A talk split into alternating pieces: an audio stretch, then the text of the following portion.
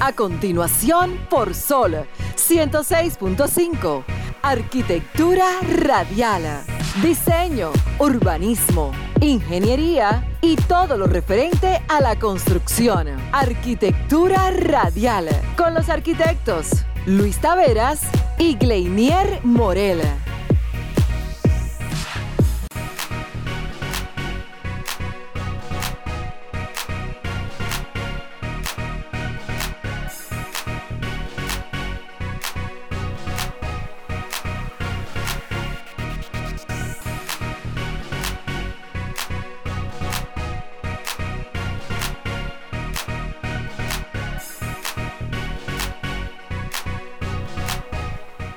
Señores, muy pero muy buenas tardes a todos los que nos sintonizan en este preciso momento. Acaba de iniciar Arquitectura Radial. En esta semana hemos tenido algunas informaciones que vamos a tocar en lo adelante con respecto a algunos detalles que tienen que ver con el mundo de la construcción, la ingeniería y la arquitectura y por supuesto con todo lo que tiene que ver con el entorno productivo nacional. Así también con detalles que tienen que ver con puestas en circulación de algunos proyectos que dentro de lo que tiene que ver la participación de nosotros como profesionales en el área, son de vital importancia. Así que dentro de poco, señores, no se muevan, que todas estas informaciones y mucho, pero mucho más, vienen dentro de poco aquí en Arquitectura Radial. Estimula tus sentidos, enriquece tus conocimientos. Arquitectura Radial. Bien, señores, continuando con el programa y las informaciones en la tarde de hoy. Recordarles a todos ustedes que nos pueden seguir en nuestras redes sociales, tanto como en Instagram, Twitter, Facebook, eh, como Arquitectura Radial. Así también pueden ver nuestra transmisión en vivo en este momento por tanto Facebook como Instagram. Así es. Buenas tardes, Morel. Buenas tardes, Franklin. Buenas tardes, arquioyentes del territorio nacional y el mundo que nos sintonizan en todas las plataformas. Miren, vamos a pasar de inmediato con la frase de apertura porque hoy tenemos muchos temas interesantes y dos invitados con quienes vamos a disfrutar la tarde de hoy un recuento histórico de Jaragua no cae, el libro. La frase dice de la siguiente manera, si tienes total libertad, estás en problemas. Es mucho mejor cuando tienes algunas obligaciones, disciplinas y reglas. Cuando no tienes reglas, comienzas a construir tus propias reglas. Renzo Piano. Excelente. En pocas palabras, si tú no eres vago, mejor todavía porque así te ocupas de otras cosas. Claro, muy, muy buena frase esa. Renzo Piano, uno de los maestros de la arquitectura del siglo XX, junto a Richard Rogers, diseñaron el Centro Pompidou en París. Hay que ir, en algún momento tenemos que ir a París a ver ese, esa majestuosa obra de arte. Muy duro, muy duro. rompió con el entorno totalmente. Así es. Muchos decían que era una fábrica, una cosa rara, pero el Centro Pompidou marcó un, hito en la arquitectura, en la historia de la arquitectura en ese momento. Centro Pompidou. Sí es. Muy bien. Eh, vamos a hacerlo breve hoy. ¿Usted quiere iniciar con su comentario? Sí, podríamos iniciar de una vez. Sí, sí, porque como vienen otros invitados por ahí, Alex Martínez y Rap Mesina, eh, creo que el tiempo no nos va a premiar hoy. Perfecto. Vamos arriba entonces, señores, de una vez. Eh, no sin antes eh, aprovechar el momento y la introducción de mi comentario para mandarle unos saludos muy especiales a Priscila González. Eh, Priscila, donde quiera que te encuentres, saludo para ti. Un abrazo muy especial desde Arquitectura Radial. Así también como a Carol Medina. Carol, saludos para ti también, donde quiera que te encuentres. Señores, miren, ¿Qué vamos a hacer finalmente con el tema de la informalidad y las construcciones que se hacen sin ninguna regulación? Según el informe, oigan bien esto, de estabilidad financiera del Banco Central correspondiente al cierre del 2019, más del 50% estaban centrados en proyectos inmobiliarios en distintas fases, tanto en la parte de diseño como también en la parte de la construcción, ya sea para su venta o arrendamiento. Este tipo de proyectos solo pueden ser ejecutados por empresas inversionistas que tengan la disponibilidad económica de desarrollar dichos proyectos. Con este enunciado simplemente lo que quiero es, enfatizar que lamentablemente este tipo de oportunidades que tienen que ver con la parte de fideicomiso arropan directamente lo que es la parte productiva más, eh, ¿cómo se diría en este caso? Eh, la que tiene las mayores posibilidades de poder desarrollar dichos proyectos en lo que tiene que ver la parte de la construcción y el desarrollo de proyectos inmobiliarios. Ahora bien, según la data que tenemos hoy en día, que somos aproximadamente más de 40 mil y pico de profesionales a nivel nacional, o sea, en todo el territorio nacional, vemos como prácticamente solamente el 10%, oigan bien, el 10% de estos profesionales son los que pueden participar de una manera directa o indirecta en una gran cantidad de proyectos, ya sean de este tipo o de otros tipos de proyectos, ya sea en el Estado, en participación de sorteo de obras, eh, digamos que, que serían prácticamente la clase independiente que maneja de cierta manera lo que es el entorno productivo en cuanto a proyectos se refiere. Ahora bien, ¿cómo podría tener el, o, el o sea, cómo podría tener el profesional más oportunidades en lo que tiene que ver esta parte productiva y me refiero en este caso al 90% del restante profesionales, que muchos de ellos están en la parte de la parte privada, otros están en la parte, digamos, eh, de freelancer, otros están también en la parte de desarrolladores de proyectos, en otras facetas, y muchos otros de ellos no trabajan, no tienen las oportunidades, ni tampoco tienen el escenario que les pueda brindar a ellos algún tipo de soporte para insertarse en lo que tiene que ver la parte productiva. Comenzando con qué? Con que cuando salen de las universidades, los jóvenes, muchos de ellos no tienen ningún tipo de soporte en lo que tiene que ver la parte productiva y esto muchas veces hace que quien quiere insertarse, ya sea en la parte laboral, en la parte productiva, en la parte de, ser independiente o dedicarse a la carrera, no encuentre ningún tipo de nicho de trabajo que les dé la oportunidad a desarrollar ese tipo de facetas que tienen que ver con el, día a día de cualquier persona y por ende poder tener algún tipo de oportunidad. Así también, por ejemplo, ¿qué iríamos a hacer con el tema de la informalidad? Que aparentemente está más organizada que la profesionalidad. ¿Cómo? Está más organizada porque los números están ahí. Más del 60% de la informalidad se ve reflejada en el día a día en todo el territorio nacional y eso indica que si nos vamos de pulso a pulso, está más organizado el tema de la informalidad que el tema de la formalidad. No Se escucha contradictorio eso. Los informales están más formales que los formales. Claro, pero es una realidad, aunque suene contradictoria, pero los números están ahí. O sea, la, informalidad está más formalizada que la formalidad, aunque parezca algo como tipo trabalengua. Y es, la y es la realidad que vivimos hoy en día. Entonces, ¿qué estamos haciendo nosotros para que esa informalidad sea menor cada día y que el profesional que tiene todas las cualidades para poder ejercer libremente su carrera puede insertarse directamente en este tipo de proyectos que se supone debe de haber algún tipo de estructura para que el profesional cuando salga de las universidades pueda encontrar un nicho de trabajo o un nicho de oportunidades y que de esta manera pueda tener algún tipo de intervención en lo que tiene que ver el entorno productivo.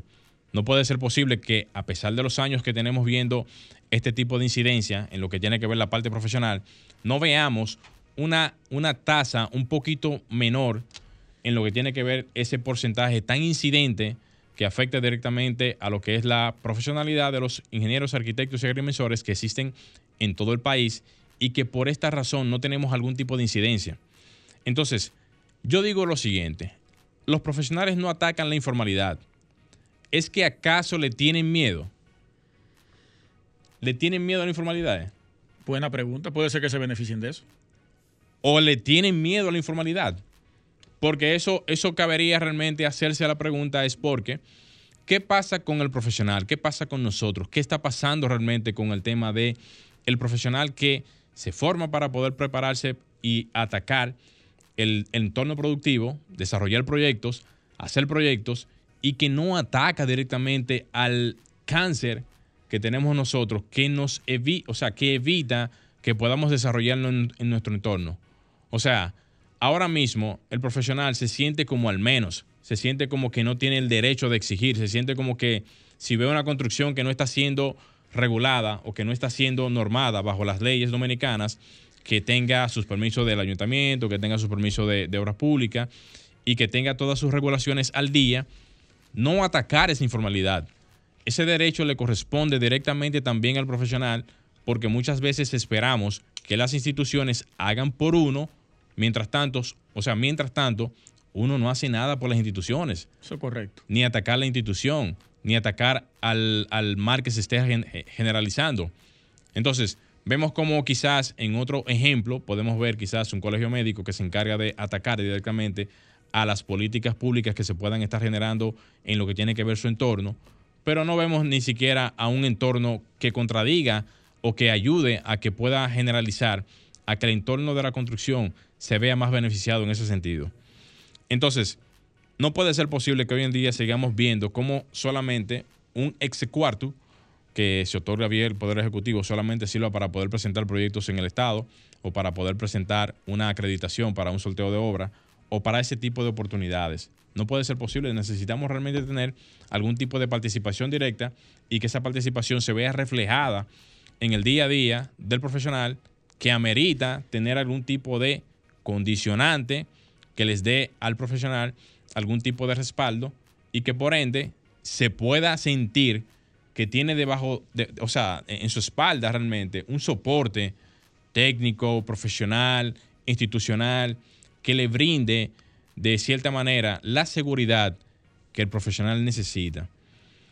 En ese sentido, y ya para recoger ya todo este, este comentario, en algún momento habíamos extenuado un proyecto que teníamos para la implementación de una aplicación hacia el CODIA que tenía a todas luces una especie como de, de, de, cierta manera como de, de, posibilidad remota a que este tipo de asuntos se, se vieran un poquito más mermados y que de alguna manera pudiéramos ver, aunque sea a la luz, o al final del camino, alguna luz en el camino que pudiera ayudarnos a nosotros a salir un poquito más de este túnel eh, nebuloso, en donde no tenemos lamentablemente ningún tipo de soportes. Antes de usted cerrar, déjeme agregarle algo ahí. Adelante. A la parte de que los que están formalizados se benefician de la informalidad. Y un solo ejemplo voy a poner, es la contratación de mano de obra ilegal. Sí. Si tuvieran que pagarle todas las de la ley a esa mano de obra, que es mayoría casi siempre en la construcción, no verían beneficios significativos como se ven actualmente. Es correcto. Entonces, la formalidad, de cierto modo, se beneficia de la informalidad. Por eso casi mucha gente no la ataca. No la ataca. Sí, ese, es, un punto. Es correcto. Y eso es tratando de ser competitivo ante los números. Porque también lo hace todo el mundo. Claro. si tú no lo haces, te va a quedar atrás. te, va a quedar atrás y te sales dentro del rango de la posibilidad de ser competitivo que obviamente... Lamentablemente. lamentablemente, pero eso, eso es algo que no podemos negarlo, ni tampoco podemos ocultarlo, porque está ahí y es algo muy evidente y que día a día lo, lo vemos. vivimos a diario eso. A diario, entonces eso, eso es parte de, nosotros. Eh, nada, dejar el comentario hasta ahí y, y decirles a todos ustedes que el miedo que tenemos nosotros de no atacar la informalidad es lo que está haciendo que nosotros estemos en una esquina esperando a que alguien tosa o que, o que le caiga una viruta realmente para uno poder hacer algo. Y eso hay que cambiarlo y corregirlo. Señores, vámonos a un cambio y retornamos. Estás escuchando Arquitectura Radial. Ya volvemos. Vamos en Arquitectura Radial, señores. Recuerden que pueden escribirnos a nuestro WhatsApp arquitectónico al 829-630-8811 y llamar a los teléfonos de cabina aquí al 809-540-165. Vamos a pasar de inmediato con mi comentario. Yo había hablado ayer, precisamente, subí un video corto a mi canal de YouTube, LACT Arquitectura. Lo invito a todos a suscribirse. Si creen que les interesa el contenido que uno está haciendo, usted lo hace y se suscribe ahí. No des apoyo. Miren, Santiago Calatrava, que es o fue uno de los arquitectos, sin duda alguna español, más internacional del mundo, de los españoles. En el siglo, yo diría que en el siglo XX, finales y principios del siglo XXI. Santiago Calatrava era un referente en todas las universidades. Ponían de ejemplo sus obras, ponían de ejemplo sus edificaciones, su diseño, su manera de diseñar, esa, esa creatividad que tenía Santiago Calatrava. Tiene, no tenía, tiene. ingeniero, arquitecto y artista. Brillante Santiago Calatrava. Pero con el tiempo sus obras vinieron deteriorándose y teniendo, sufriendo muchas polémicas, tanto en los sobrecostes como en los problemas de las obras o por su vinculación con la corrupción. Ustedes saben que recientemente salió otro escándalo de, de los paraísos fiscales. De nombre, este caso se llama Los Papeles de Pandora. Resulta que el arquitecto Santiago Calatrava aparece dentro de estos papeles. El arquitecto vive en Suiza. Para el 2013 fue designado como director de una compañía en las Islas Vírgenes británicas de nombre Anchor Gate Management Limited, cuyo objetivo era ejercer de matriz de una compañía en Delaware, Estados Unidos, que ofrece secretismo y eh, poca tributación a las sociedades extranjeras. Miren cómo Estados Unidos es uno de los mayores reguladores para el tema de la corrupción, pero uno de sus estados es un paraíso fiscal. No sé cómo ellos manejan esa moral ahí.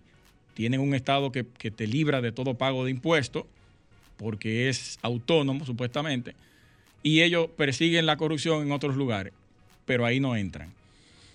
Él y su esposa han estado vinculados a otras tres sociedades, en las Islas Caimán y en las Islas Vírgenes, una de las jurisdicciones más opacas del mundo, uno de los paraísos fiscales más importantes. Los papeles de Pandora, al igual que otros casos anteriores, como los papeles de Panamá y otros, son una investigación global coordinada por el Consorcio Internacional de Periodistas de Investigación. En este caso, en el caso Pandora, están participando el periódico El País español y La Sexta, también español. este caso trata unos 11.9 millones de archivos de 14 firmas de abogados especializados en la creación de sociedades con jurisdicción opacas. Se calcula que los paraísos fiscales, señores, escuchen este dato, le cuestan a los gobiernos mundiales entre 400 mil y 800 mil millones de euros en impuestos cada año, que los países dejan de percibir, porque quienes crean empresas fuera del, país donde están eh, establecidos, lo hacen para no pagar impuestos en el país donde se encuentran. Tú tienes una empresa por allá que se maneja o te maneja los bienes que tú tienes aquí, pero ese manejo que se hace en ese lugar no genera impuestos y por lo tanto tú no tienes eh, la responsabilidad de hacerlo aquí. El arquitecto dice que reorganizó sus empresas y sociedades en el 2012, un año después de la imputación en el caso Palma Arena. Tuvo problemas legales con el encargo de la ópera de Palma en el gobierno de Jaume eh, Matas del PP, el Partido Popular de España. En el 2014 retiraron los cargos pero la obra no llegó a realizarse. Y escuchen esto. Calatrava recibió 1.2 millones de, de euros por dos maquetas, Morel, un video y un PowerPoint. Cáiganse para atrás. ¿Cuánto? Y no se concretizó el, e, el proyecto. 1.2 millones de euros. Eso es mucho dinero. Eso. Mucho dinero.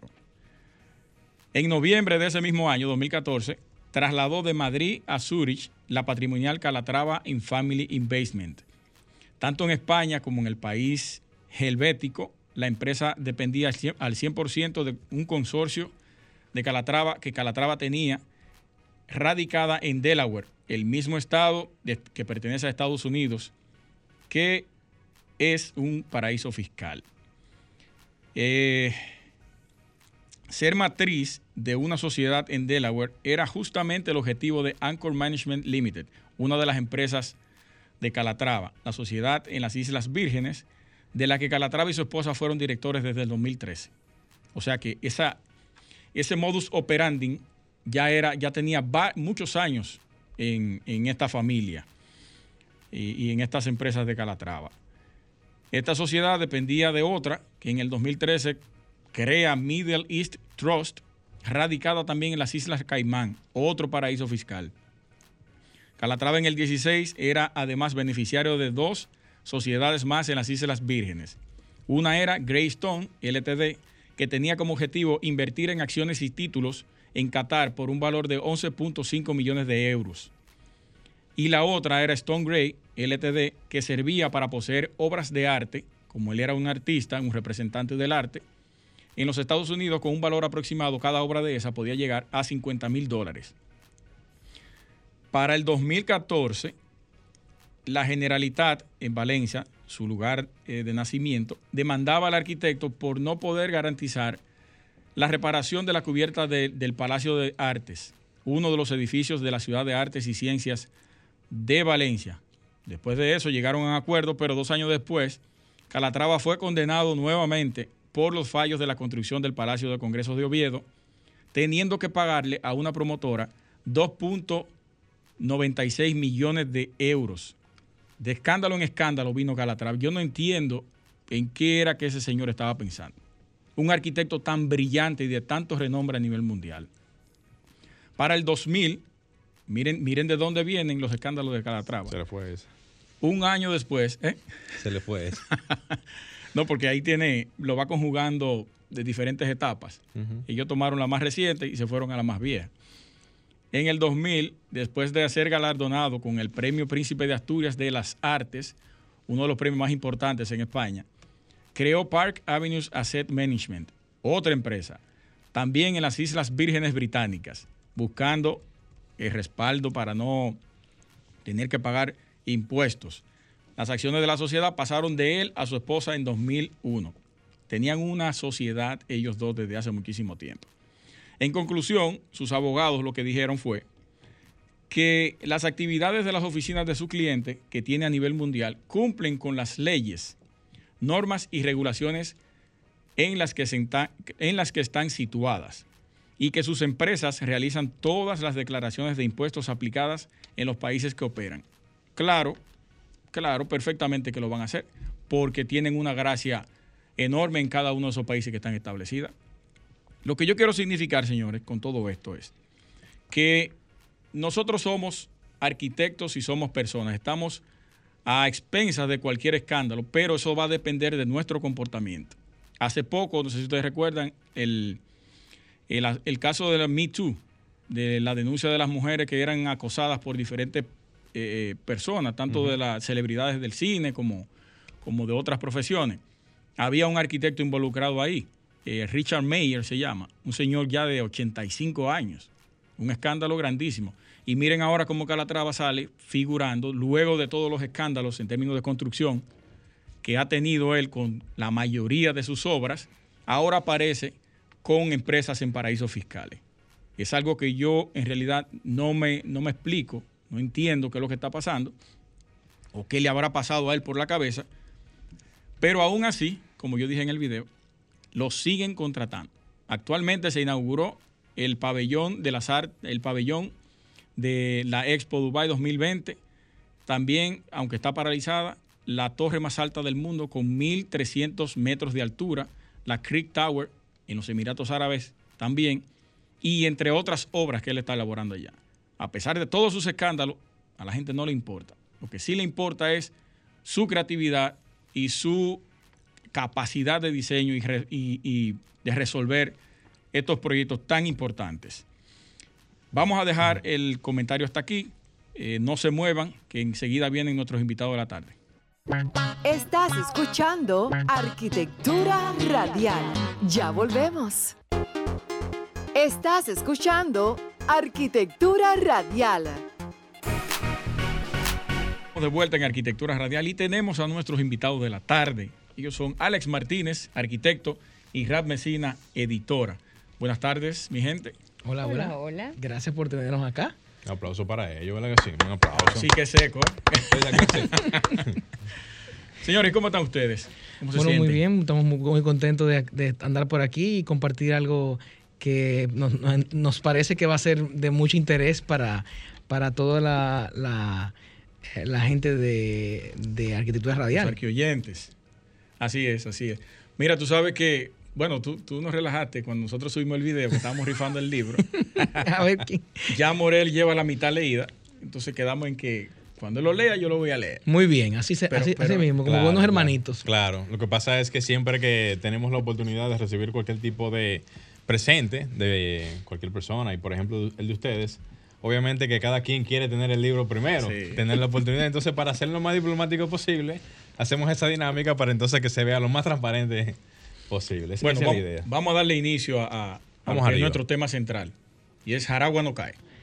Bueno, Jaragua no cae es un proyecto que, eh, que es un libro y una exposición virtual eh, que eh, inicia eh, hace más de tres años donde empezamos a, a- articular un proyecto eh, que en principio iba a ser una exposición documental en el Centro León y viene de, la, de una experiencia que tuvimos en, en el- con el al Centro Cultural de España y el Centro León en un, en un programa, programa de, de, formación de curadores, Curando Caribe se llama, donde presentamos este proyecto como proyecto final y era, era contar la historia sobre la arquitectura del antiguo Hotel Jaragua, un edificio icónico diseñado por Guillermo González en 1942 y entendíamos que era una asignatura pendiente en la arquitectura dominicana que se abordara en profundidad qué fue o que- la vida y la muerte de este edificio. Sí.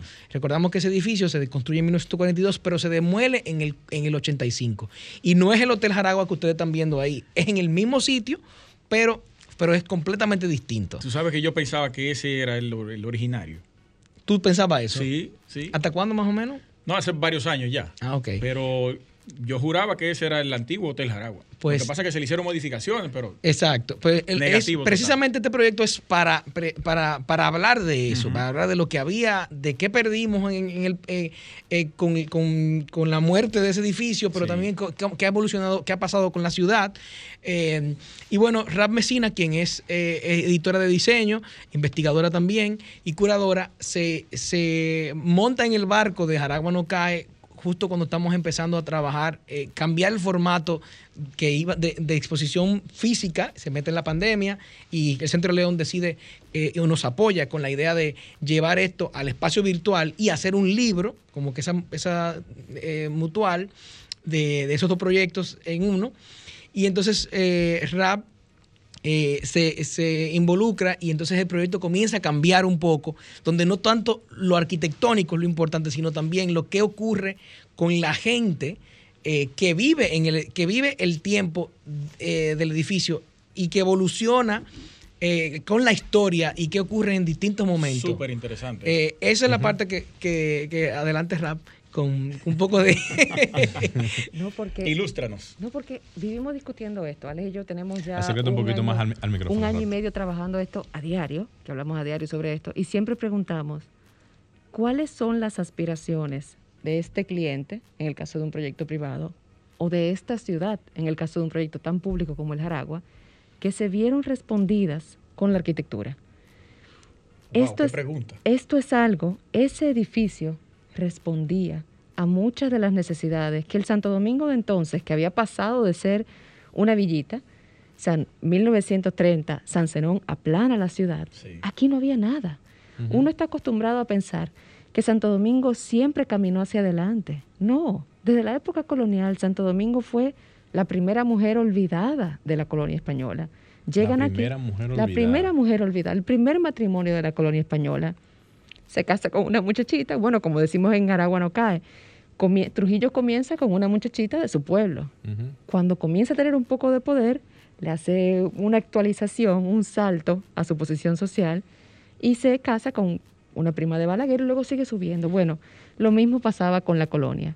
Santo Domingo nunca tuvo ese tipo de cúmulo de diseño, ese cúmulo arquitectónico grande. Entonces llega una persona que uno podría decir que fue el villano de villanos, el villano de esta historia, y es un poco gris, porque en realidad no lo es. Él tenía una visión a largo plazo de lo que podía ser el turismo dominicano, de lo que podía ser la proyección dominicana, y es muy difícil uno decir con todo, aunque uno no vivió, gracias a Dios, la dictadura trujillista, pero es muy difícil uno tener que decir, mira, Trujillo tenía razón en parte. Es horrible tener que decir Desde el eso. punto de vista de su visión, ¿verdad? Como- Desde el, punto de, desde el punto de vista moral, vamos a decirlo, es muy difícil. Pero sí, esa es una de las exploraciones que se hace en el libro. Hemos estado discutiendo con personas que lo han leído y nos dicen que una parte que les encanta sobre el tono es el hecho de que no tiene apasionamientos. Sencillamente presenta las cosas como son. Totalmente objetivo. No, totalmente Tampoco. objetivo no. No No, no, no, todo, no no, no, todo. no, para nada, para nada. Pero no tiene ese apasionamiento. Eh, no, nosotros no nos, a nosotros no nos molestó cuestionar los dioses que teníamos en el pedestal. Nunca nos molestó. O sea, Eso por, es importante. por ejemplo, nosotros hicimos, hicimos un, un- un trabajo de, de extensísimo de investigación y, y no solamente hablar del autor, investigar un poquito más eh, eh, a profundidad, eh, entender la, de dónde viene la inspiración del Hotel Jaragua, cuáles son las, qué, cosas tomó prestadas Guillermo González eh, para hacer el proyecto, eh, darle también su valor eh, en términos de, de, de primacía o de, de Principalía. principalía en, en el ámbito del Caribe, o sea, que aquí no había un, un hotel como ese, o sea, y podemos decir que la visión de Trujillo acertada de que esto se convertiría en un, en un punto importante, claro, mucho, mucho ¿Y tiempo Cuba- y después. Cuba para ese momento? eh, Cuba, Cuba estaba adelante, entonces Sí. era un era era algo para un, un referente importante. Cuba tenía el Hotel Nacional de Cuba, que en La Habana, un edificio eh, que era importantísimo, que era donde se recibían, por supuesto, grandes, grandes eh, figuras, eh, pero aquí no existía eso. O sea, ¿qué había aquí? No había, aquí no había, ni, no había infraestructura hotelera. Entonces, después del Hotel Jaragua, eh, que se comienzan a construir otras, otros hoteles en distintos pueblos de aquí, es que, se comienza a hablar de una idea, de una visión de turismo. Y Pero el embajador no estaba para esa época. no, el embajador se construye en el 56, se inaugura en el 56, Ok. para, eh, a propósito de la Feria de la Paz y la Confraternidad del Mundo Libre, que se, se- se inaugura en diciembre del 55. Entonces, aquí en esta historia, donde abordamos, como, claro, como el, el- el ente principal es el Hotel Jaragua y todo lo que tiene que ver con las historias colaterales desde antes de construirlo, de quién eran los terrenos, eh, eh, cómo, cómo llegó, cómo Guillermo obtuvo ese proyecto, eh, quién era Guillermo. eh, entonces, luego que se construye el edificio, ¿qué ocurre? ¿Cómo crece el edificio? ¿Cómo, cómo, cómo va, ¿Qué va pasando? Eso es propiedad del Estado Dominicano. Entonces, ¿qué va pasando allí? Y hay muchísimos datos interesantes que, que van en la historia que no tienen que ver con la arquitectura, que están incluidas en la Ustedes historia. tocan por casualidad, porque cuando no he tenido la oportunidad de leerlo, la guerra del 65, ¿le ocurrió algo al hotel en ese momento? Sí. Sí. Eh, vamos a decir que no lo suficiente para merecerse más de dos párrafos, Ok. porque increíblemente lo que sucedió en el 65 no fue lo peor que le pasó al hotel en esa época. Ok. Ya saben entonces Sí, qué tan grande sí, es el asunto. sí, sí. Ese es un capítulo donde se habla de la papa caliente, que era ese hotel precisamente porque está en manos del Estado y no saben qué hacer. Ahí sí que era un elefante blanco, no saben qué hacer con ese elefante blanco. Así que el hecho de que eh, los marines se quedaran, se tuvieron que alojar Ahí. ahí, no fue lo peor que le pasó en cuanto a infraestructura.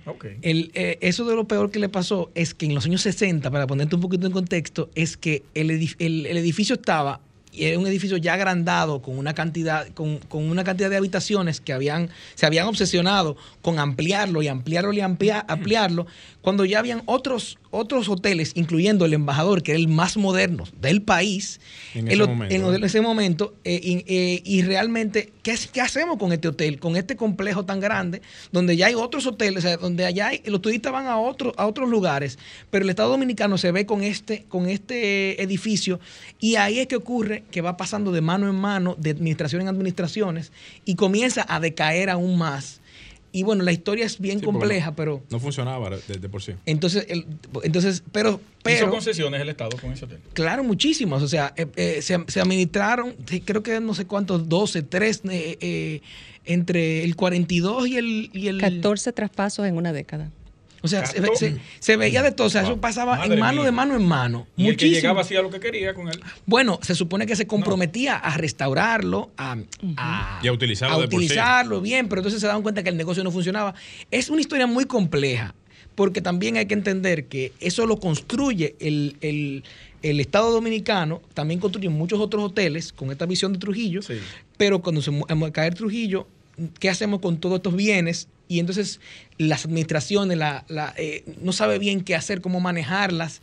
Todavía por ahí anda una, una institución que se llama Corpotels, que es la Corporación Dominicana de, de, de- de los Hoteles del Estado, que hay muchísimos de esos hoteles de la época de Trujillo que todavía que no están en manos de nadie, porque están, incluyendo de, obra de Guillermo González, como el Hotel Montaña de, de, de la Jarabacoa, Jarabacoa. está clausurado.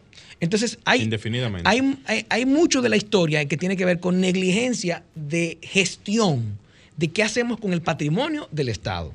Sería importante saber cuántos hoteles pertenecen al Estado actualmente? Me parece que son 17, me parece que son 17. ¿Y en funcionamiento? En funcionamiento no me acuerdo, pero la joya de la corona es el contrato que tiene con Marriott, quien es que tiene el hotel, el, el- el actual Jaragua. El actual Jaragua, eso, todo ese terreno es del, del gobierno y todo lo que está dentro del terreno, pero la- eh, esos contratos son que viene Marriott eh, y, y entonces eh, construyen este edificio que antes tenía otro nombre eh, y todo lo que está ahí es de, es de del, del terreno. de- del, del- del Estado. Pero eso es un negocio porque eso se le paga al Estado por, por ese asunto. Es como una renta, ¿verdad? Exacto. Una Sin, renta. sin embargo, ¿por qué todas esas administraciones, en su mayoría extranjeras, vinieron atraídas por el Jaragua? Eso fue ya, vamos a decir, Influencia cerca del del 60. 16, por decirlo así, de- del asunto de los norteamericanos. pues. No, después. No, no, no. Después. ¿Por qué les atraía tanto el Jaragua? Porque ese era el lugar donde la historia de todo el que era alguien en Santo Domingo o todo el que era alguien que visitaba Santo Domingo había transcurrido. La época dorada de ese hotel, entre los 40 y los 50, fue tan grande que todavía en el 60 y pico había quien quería pertenecer a ella de alguna forma. O sea que a pesar de que era su ocaso, Ujú. todavía tenía un nombre grande, todavía tenía un historial grande. En el imaginario, no solamente del dominicano, sino del inversionista estadounidense, sobre todo, que decía, ¿dónde invierto en República Dominicana? Y tenía ese referente. Vamos a hacer un cambio, Franklin, y regresamos. Estás escuchando Arquitectura Radial. Ya volvemos. Estimula tus sentidos, enriquece tus conocimientos. Arquitectura Radial. Bien, señores, continuamos en Arquitectura Radial. Señores, siguiendo con, con esta interesante entrevista sobre el libro Jaragua no cae, a mí me surge realmente preguntar lo siguiente, porque cuando se investiga, se suele buscar información de lo que se puede encontrar o de lo que existe. ¿Hubo alguna información o alguna serie de recopilaciones que, tuvieron ustedes que buscarla fuera del territorio nacional? A raíz de que hay cosas que no se tienen aquí y quizás por recopilaciones que no se escriben o no se ponen en data, digamos, local, trasciende el territorio. ¿Hubo esa situación? Bueno, sí, nosotros tuvimos acceso, por ejemplo, a, a, a- a bibliotecas de, de universidades que, que tienen, por ejemplo, revistas de, de colecciones enteras de revistas y allí no- nos... Para el tema de las fotografías, ¿verdad? No, para el tema de los, los datos que, salí- que salieron publicados, porque vale la pena decir que el Hotel Jaragua fue el edificio más publicado, o sea, en, en, eh, como edificio de arquitectura, como obra arquitectónica, y eso que entendemos que porque Guillermo tenía, Guillermo González tenía muy buenas relaciones, había estudiado en Estados Unidos, Sí, tenía, sí. tenía, estaba, estaba, tenía, estaba bien Conectado. conectado. Y ese, y ese edificio salió en reseñas eh, internacionales que, que, que nosotros queríamos verla, verla de primera mano, ¿no? Eh, y entonces tuvimos acceso a eso. También eh, a universidades que, nos, que, que tienen archivos, que tienen, por ejemplo, periódicos eh, de época, tienen videos, eh, y también encontramos eh, informaciones que todo, dicho sea de paso, vale la pena decir que mucho de ese contenido está online en, en la exposición virtual, que es jaraguanocae.do. Allí pueden en- acceder y pueden ver una, un recorrido resumido de la historia, pero muy rico en imágenes y en elementos audiovisuales. Sí. Hay videos, hay videos a color del Hotel Jaragua que no se había visto aquí, por ejemplo. A color. Eh, a video a color, o sea, filmaciones eh, de, de Para la turistas. época, Es- para no, la época. Estamos hablando de video del, del, del 48, o sea, Claro. eh, que aquí, por supuesto, que llegó... El televisor a color no existía. no, imagínate. Entonces, eh, todo eso está, está en la página, grabaciones en vivo de, de- de gente que, que, que- que estuvo allí en la época de oro y, todas esas canciones, Luna sobre el Jaragua. eh, La gente puede descargar el libro en la página. también pueden descargar el libro. Tenemos que mencionar que esto ha sido un proyecto eh, gracias al patrocinio del Centro, Le- del Centro León eh, y también recibimos un- un- una, una beca de investigación de la Graham Foundation de, de Chicago. Y, y bueno, este proyecto que ustedes que ya finalmente vio la luz, eh, Sí. lo pueden encontrar ahí y lo pueden, lo pueden compartir también con sus con sus Messina, Eso- tú, tú decías, escúchame, Mario, Dame, adelante. que la época de oro del hotel fue del, desde su eh, inauguración, 42, al 50, al 60. Mm, No, hasta el 55. Hasta el En el 55. 55 se celebra, se inaugura la Feria de la Paz y pasa algo que canibaliza el- la, la industria hotelera del país. El Estado crea el Hotel Embajador, el Estado crea el Hotel Paz, pero sobre todo el embajador. En el libro hay una línea que lo explica. Se usa mucho la metáfora del crucero. Llega un crucero blanco y se traslada a tierra y ahí echa raíces. Ese era el Jaragua. Si el Jaragua era un crucero, el embajador era una nave espacial, porque hasta ese momento no se había visto tal tecnología, tal servicio, tales espacios, tales terminaciones. Lo que Aire, aco- hoy aire acondicionado en las habitaciones, eso no se había visto en el país. El embajador entonces canibaliza y la clase alta se mueve.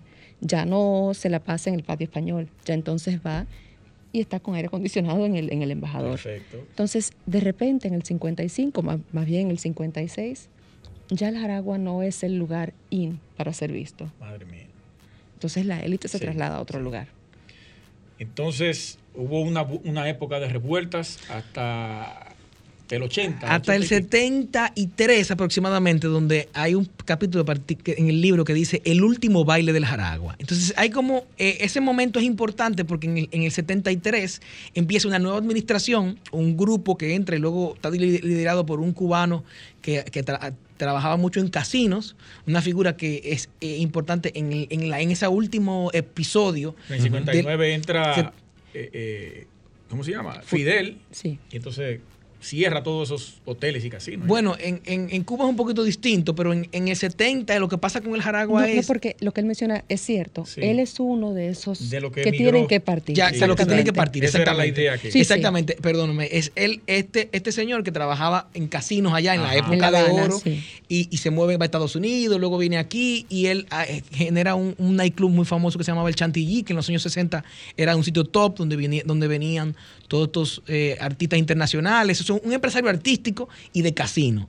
Él llega al casino del Jaragua y convierte y ve el Hotel Jaragua y comienza a trabajar allí y ve, ve la- el potencial de convertir aquello en un, un sitio de entretenimiento. Y eso es lo que ocurre con el Jaragua en los años, en los últimos años, hasta que lo cierran en el 82.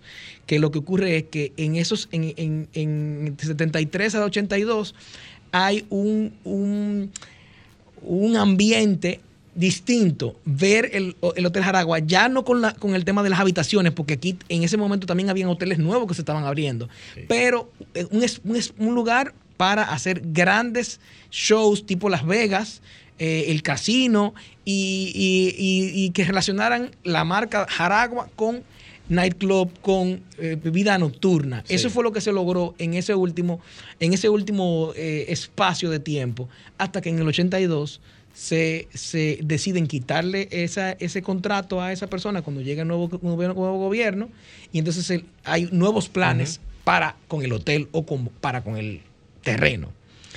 Eh, O sea, fíjate que esto es una historia como larga, que va, que va caminando y ya estamos llegando al desenlace que desafortunadamente es que quiero ocurre que- en el 85. Antes de llegar al- a, a ese desenlace, y perdona, yo sé que esta investigación vino de la mano con el interés de resaltar uno de los patrimonios arquitectónicos de principio de era que tiene que ver con este importante hotel.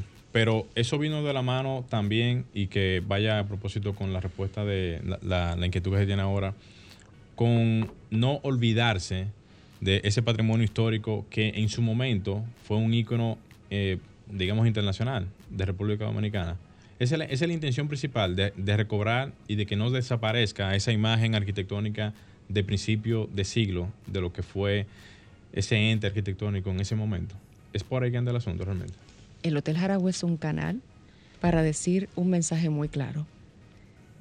Ahora mismo, el dominicano, o más bien el sandominguense, solamente valora como valioso la ciudad colonial, lo que hay en ese perímetro.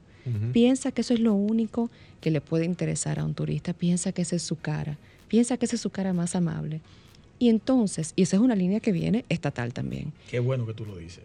Entonces, todo lo que está fuera de ese perímetro no vale la pena preservar. No hay nada de valor arquitectónico o estético. No hay un maestro visual que nos enseñe cómo vivir. Entonces, no es meramente decir lo moderno es preservable. Es qué es lo que nos falta por aprender porque tuvimos esa brecha de conocimiento. Vamos a saltar del siglo XVI al siglo XXI y por eso estamos viendo tal destrucción de nuestro hábitat, ni siquiera a nivel de preservación. Es sencillamente que como no sabemos qué apreciar arquitectónicamente, hemos hecho de nuestra ciudad cualquier disparate. Reproducimos lo mismo que estamos viendo al lado. El copy-paste. Y lo que está al lado no tiene un fundamento. No, nada. Cuando un parisino tiene un, bueno, digamos donde hay espacio, digamos que Pantano, alguno de los, de los lugares donde hay espacio, cuando comienza a construir, no construye desde cero. Se para sobre los hombros de gigantes porque tiene siglos y siglos de, de conocimiento arquitectónico sobre los cuales trabajar. Nosotros no tenemos eso. Nosotros cada vez que estamos comenzando un edificio aquí, con la excepción del uso de algunos materiales, estamos comenzando desde cero, porque nos están tumbando todo. Entonces nadie puede decir, mira, Sí, es correcto. este es el entrepiso que funciona para que nos sintamos mejor y no nos dé calor, o este es el tipo de ventanal que funciona. No, estamos comenzando desde cero siempre. Entonces, el Jaragua, hasta el capítulo 8 del libro, que tiene 9, es el gran protagonista. Hacemos un cambio en el capítulo 9, donde toda esa falta de apasionamiento se deja detrás y comienza toda la pasión que supuestamente no hubo en ocho capítulos, entra en el 9. El 9 apunta los dedos a cuatro sectores del país desde el comprador de propiedades inmobiliarias, el comprador, nosotros los ciudadanos tenemos parte de la culpa, sobre todo el ciudadano que tiene la posibilidad por su privilegio económico de No instruirse y no lo hace. Ese es uno de los principales culpables porque cuando el comprador maneja el mercado con su bolsillo, cambios suceden. Entonces el comprador tiene parte de la culpa. Los promotores están haciendo las ciudades. Los promotores son otro de los sectores a quien se apunta un dedo, el Estado es otro y también entonces el arquitecto. El arquitecto que por un tema de ego prefiere destruir a colaborar con una voz pasada. Ahí entran los ganadores del Pritzker. y el inversionista, ¿no? En. Sí, eh, Philip, Jean-Philippe Nunca destruir, Sí. ni siempre re- Restaurar. restaurar. No entra el, el, el- el inversionista, eso brevemente. Un Sí, minuto. El inversionista. El inversionista Sí, sí, es el segundo entra. culpable. Claro que bueno, sí. Lo que pasa es que el, pro- el promotor puede ser una figura alterna al, inversionista, que muchas veces no es la misma figura, y quizás realmente ahí pudiera entrar El el, sector promotor. inmobiliario, todos los, los pertenecientes al sector inmobiliario son el segundo culpable. Ah, perfecto, Bueno, excelente. Nos queda un minuto como máximo. Vamos a resumir ya todo lo que hemos expuesto aquí. El tema de, de la destrucción del hotel. No, bueno, eso Wow. es, eso, ese, ese, ese parte es interesantísimo de que por primera vez se da en que en el- hay un movimiento ciudadano en los años 80 a partir de- del 84 hasta la demolición que, que se alza su voz. eh, no solamente son arquitectos, sino que varios grupos de la sociedad que entienden que no debe de demolerse el Hotel Jaragua. Sí. Hay de- y hay todo un entramado ahí complejo de que gente que quería que lo demolieran. Que, La que- razón que- era cuál. La razón de parte del Estado es que el, eh, el Estado quería eh, hacer un proyecto nuevo para, con unos inversionistas y hacer un proyecto completamente nuevo. Y, y- y no veían la posibilidad de mantener por lo menos un- una, una porción del por lo menos el proyecto original Sí. y hacer esa torre y su, y su nuevo proyecto y modernizar pero conviviendo con lo que existía. Claro, claro. Y eso se ha hecho en muchísimos Se sitios. podía, se podía. A propósito de lo que tú dices de, de, de- de los, de los actual, del actual eh, Sí. premio Pritzker. Así es, así es. Señores, muchísimas gracias por venir, Rap. Un placer. Eh, Alex, siempre ha sido un placer inmenso tenerte por aquí. Espero poder tenerlo nuevamente. Esperamos tenerlo nuevamente por aquí. Dios Eh, mediante. Señores, ha sido todo por hoy. Arquitectura Radial. Nos encontramos el próximo domingo. Gleiner Morel, un servidor, Luis Taveras y Franklin Tiburcio en los controles. Y hasta aquí, Arquitectura Radial, con Luis Taveras y Gleinier Morel, por Sol 106.5.